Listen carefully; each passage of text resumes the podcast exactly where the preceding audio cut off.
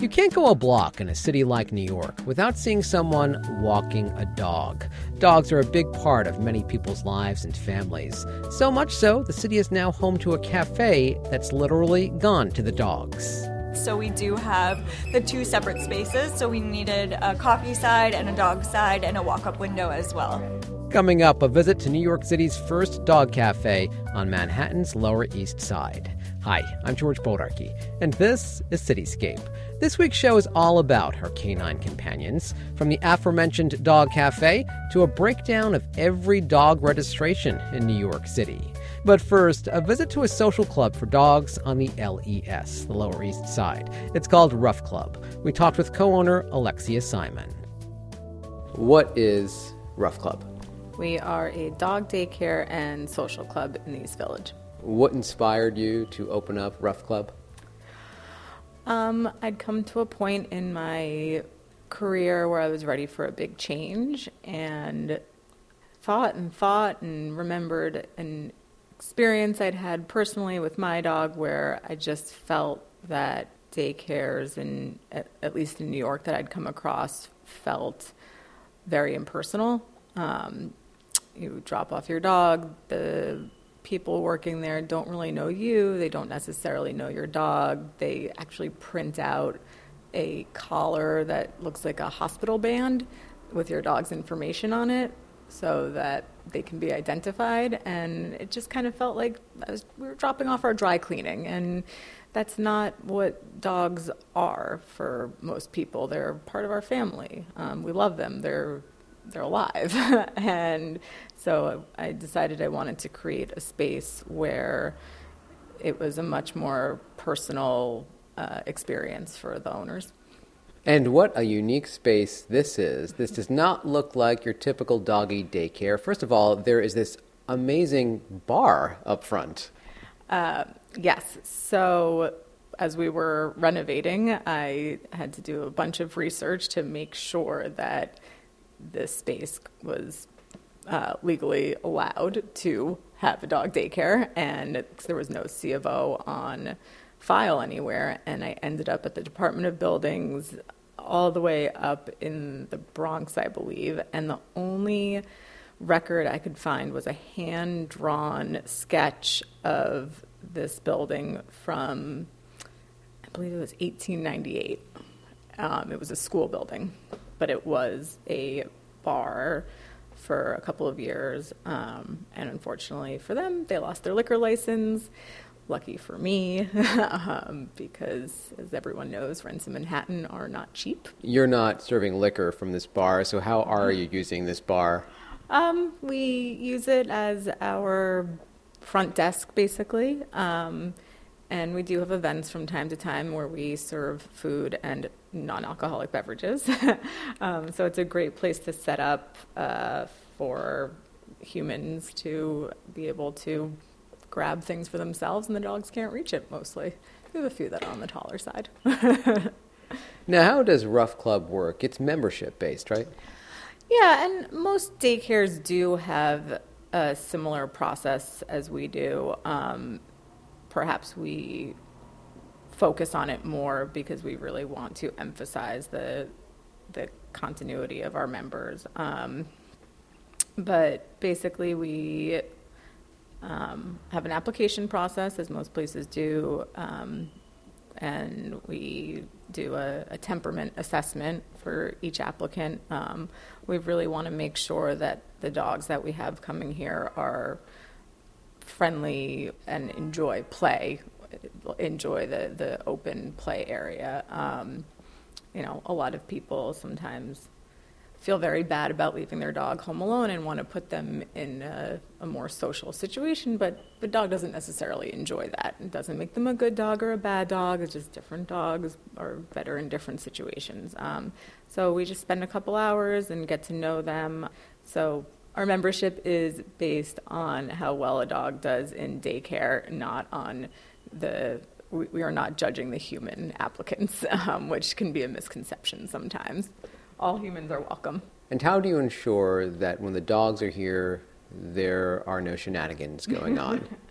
um, So we spend a very long time training our, our staff, our dog handlers. Um, they're well versed in body language, um, and that's one of the biggest concerns and, and, reasons why we want to have a very steady group of dogs. You know, sometimes I'll get a call from someone and they'll say, I'm just going to be in town for a couple of days. Can I can I just bring my dog in while I'm here? And I'll explain to them the, the application process, and they say, okay, well, do you know anywhere where I can take my dog then? And my response is always, well, if they're just going to take your dog, then they're just going to take anyone's dog. And that means that even if your dog is good in daycare, the other dogs there could be dangerous. And that's terrifying because you want to make sure that everyone's safe. It's not like a one to one, you know, human to dog ratio like it is at the dog park where things can happen too.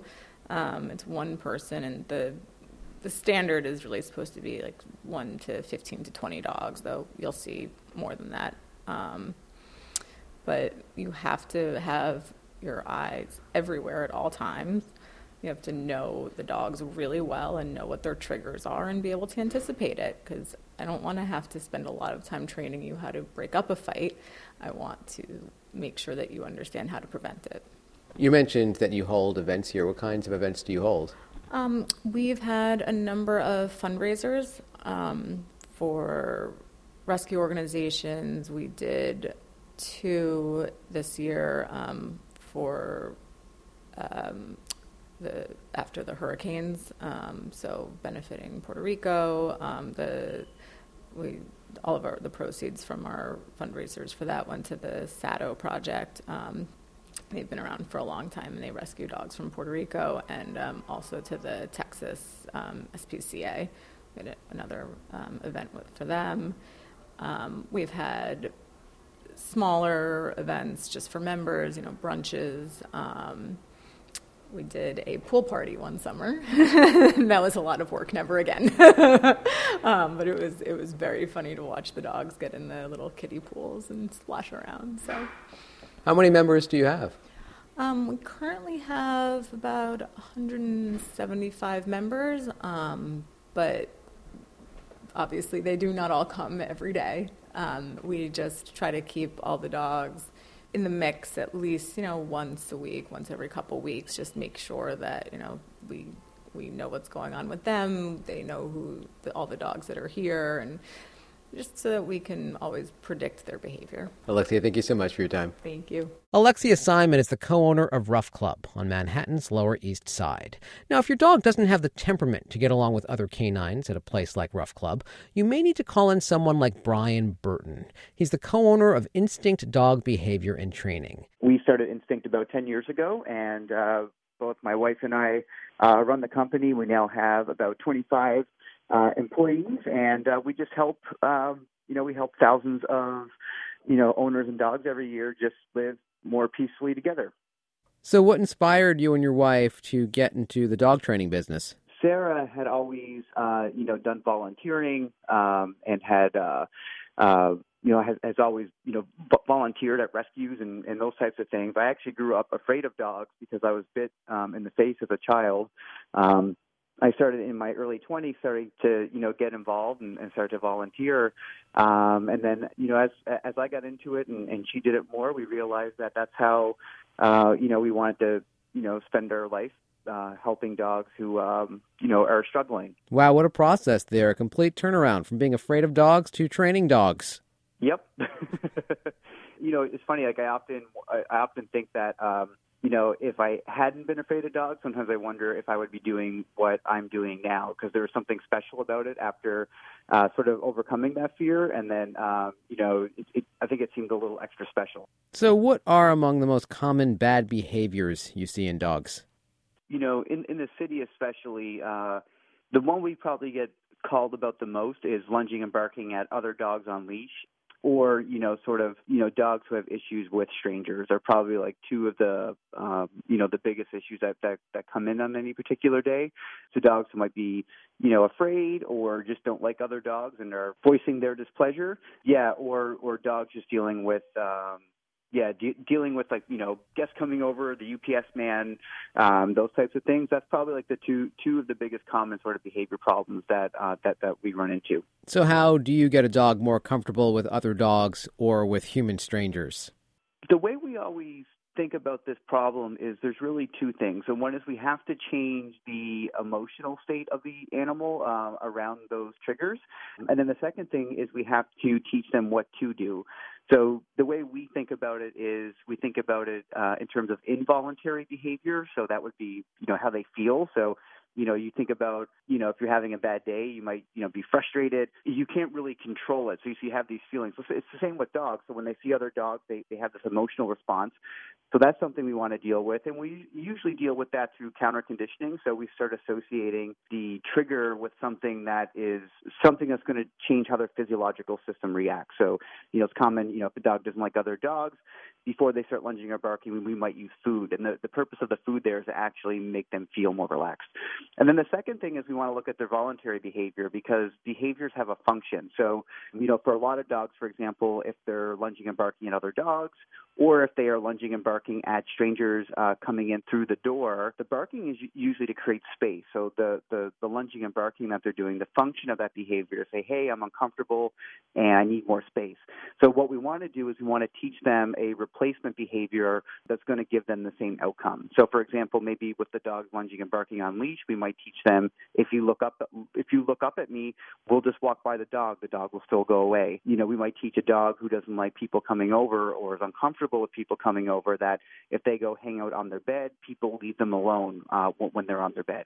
So it's really yeah, it's really those two things. It's, it's changing how they feel, and then and then really working on giving them a replacement behavior uh, to replace the problem behavior. I understand you use your own helper pups to help dogs learn to socialize and walk.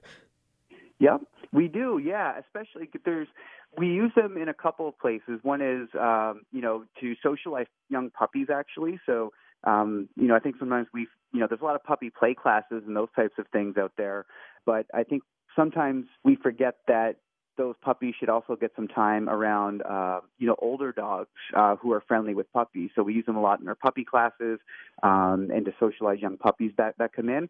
And then we'll also, um, you know, use them, especially, you know, like I was talking about the dogs who, you know, lunge and bark on leash. You know, if we have dogs who are just uncomfortable around other dogs. Uh, sometimes we do need to use our well trained dogs as, as sort of neutral dogs in the beginning so we can start building up that muscle memory, you know, for the dog that we're working with so that they're kind of like easy dogs to start with. So then we can kind of go into more like normal everyday dogs.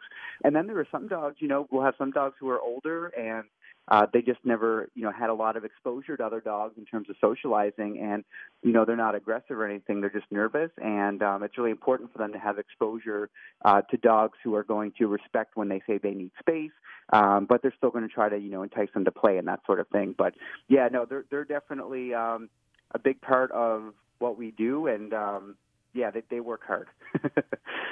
Are any particular dog breeds harder to train than others? It depends on what we're working on, right? So, like for example, the the, the examples I give is, is, like you know, it's you, definitely can't deny that genetics influences behavior. Um, it doesn't mean that you know a dog of a particular breed is always going to do something, but you know, generally when we when we're raising puppies, you know, like for example, if we were trying to train a dog to retrieve, you know, training a retriever to do that is probably going to be easier than a terrier.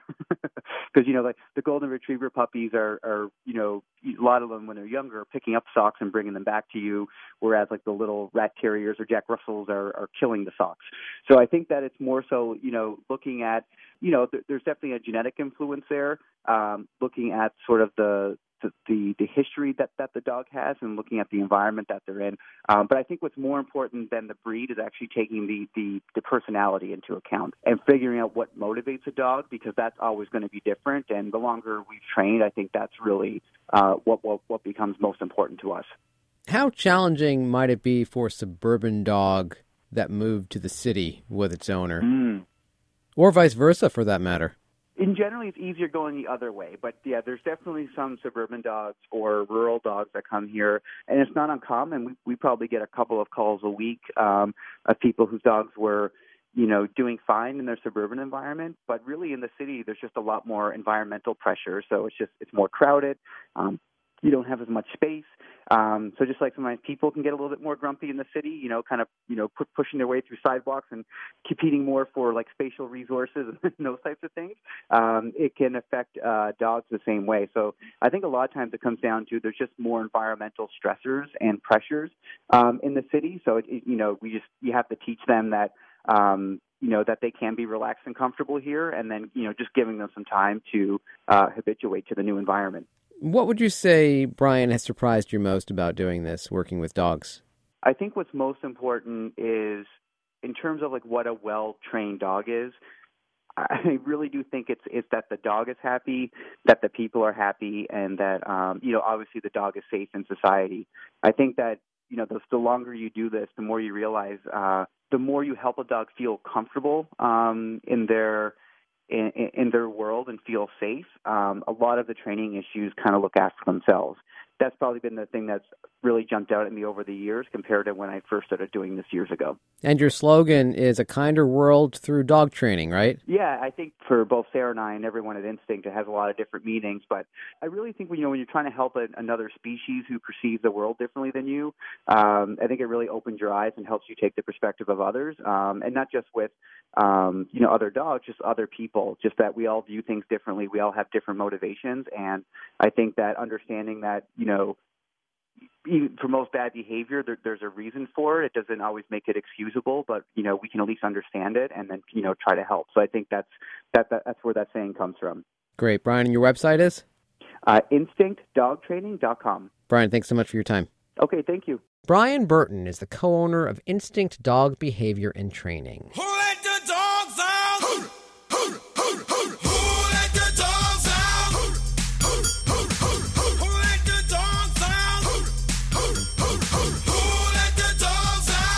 What do dog breeds in a particular neighborhood say about property values in the community?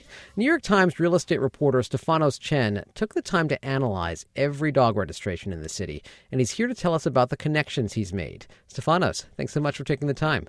Sure. Thanks for having me. So you analyzed every dog registration in New York City? That's right. Yeah. So what we did is we uh, we request from the city uh, Department of uh, Health and, and, Mental Hygiene for all of the uh, dog breed registrations in the five boroughs from 2012 to 2016, which was the most recent data we can get at the time. What prompted you to do that?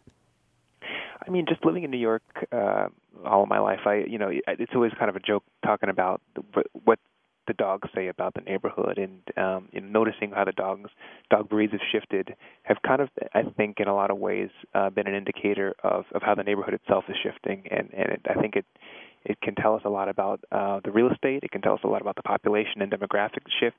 And you know, we wanted to put that to the test. So we we got all this raw data and we sliced and diced it a couple of different ways, and uh, we came up with some some pretty interesting observations. Yeah. So that said, what can it tell us about the real estate?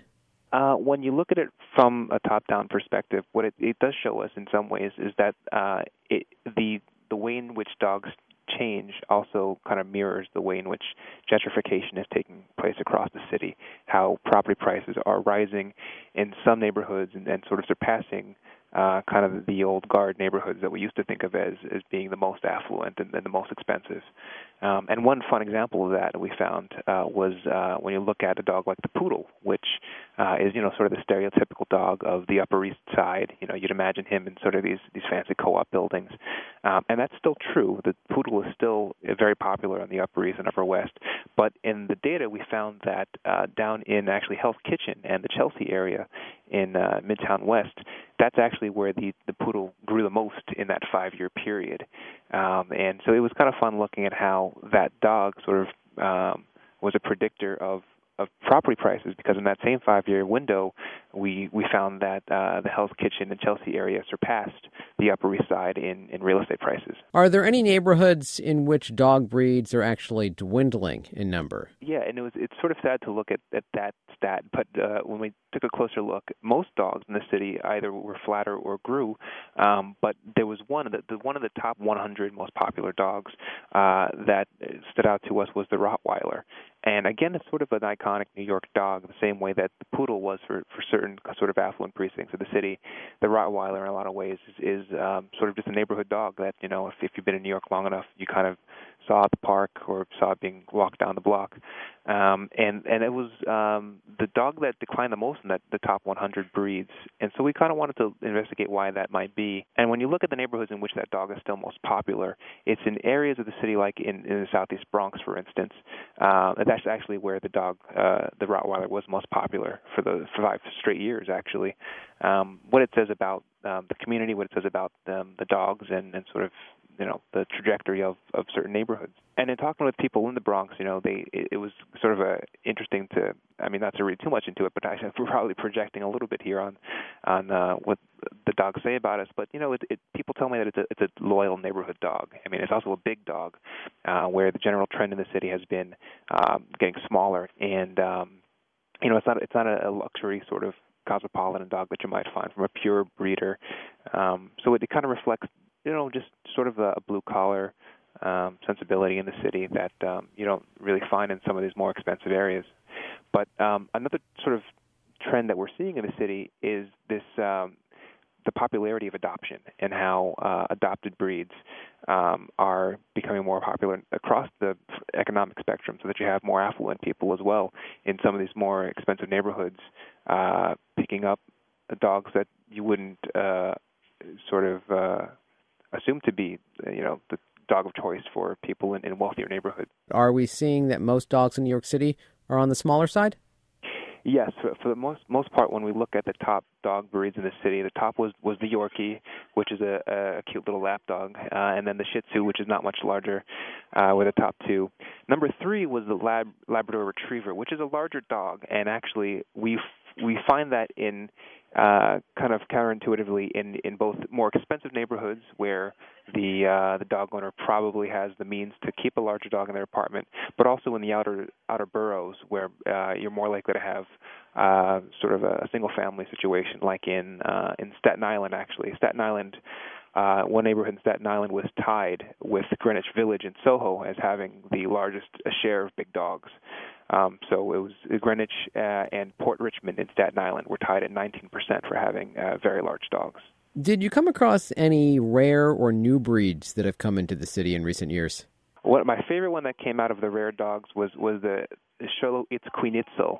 Uh, it's the uh, it's a, a Mexican breed dog that um, actually just got kind of a star turn in the Pixar film Coco. So that was one that that showed up where we we actually asked uh, a national uh, breeding um, association how many there are in the country, and, and there's really just a uh, a few dozen uh, in uh, nationwide. So to have uh, as many as we do in, in New York was was fascinating. What would you say surprised you most in crunching these registrations? Just how well they, they sort of track with with who we are as a city and, and kind of what it, it tells us about you know the, the trajectory of certain neighborhoods and, and you know the things that we, we value. Um, so looking at how the dogs have gotten smaller certainly reflects uh, how most of us live, which is in, in cramped apartments in New York.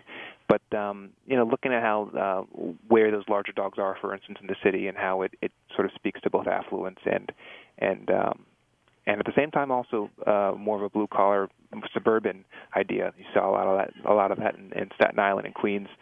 So we, it was just interesting to see, you know, what the dogs say about us. Thank you so much for your time. Thank you. To learn more about Stefanos' analysis, check out his New York Times article online entitled The Yorkie's Dominance. If you want to get a sense of some of the dogs that call Manhattan's Lower East Side home, Boris and Horton is the place to go. It's New York City's first dog friendly cafe. I recently caught up with Boris and Horton's co owner, Logan Mickley.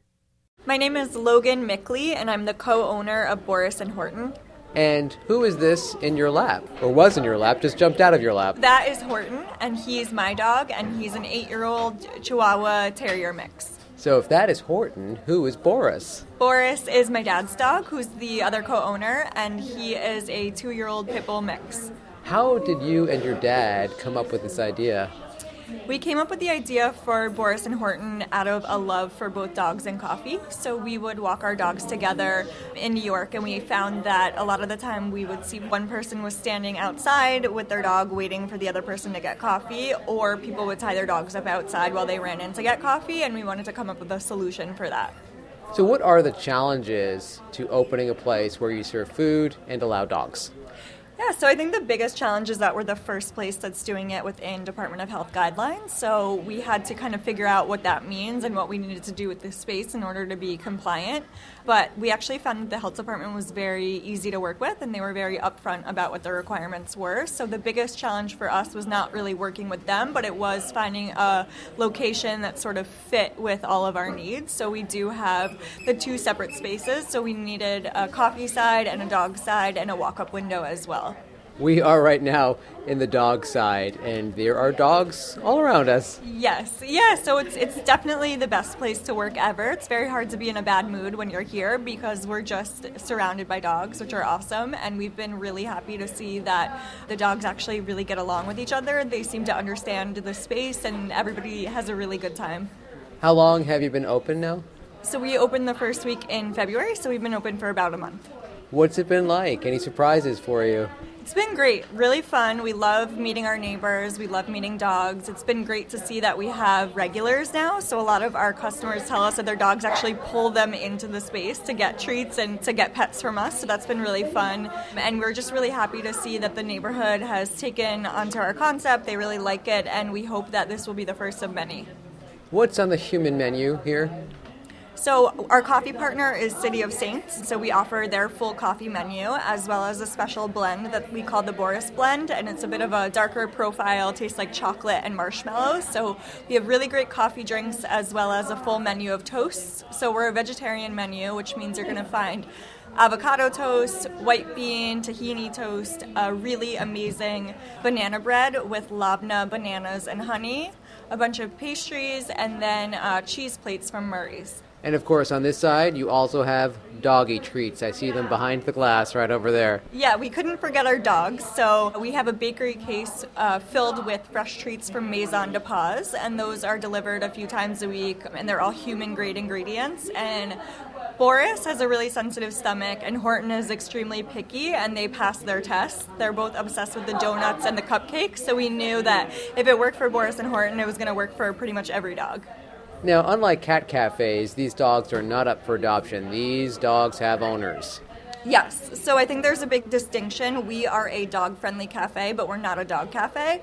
So dogs don't actually live here. This is very much a solution for dog owners who want to drink coffee, eat food, drink wine and beer alongside their dog. But rescue is extremely important to us. So several times a week, you'll find different rescues in here with adoptable dogs. So it is a great place to come if you're looking for a dog, or maybe you just want to hang out with a dog, pet a dog, but you can't have one. There's a lot of chatter here. It's the middle of the day, a lot of activity, a lot of socializing. Yes, yeah, Fridays are really fun. It's probably my favorite day in the space because it feels a little bit more casual. We get a lot of our regulars in, and it's just really good vibes in here right now.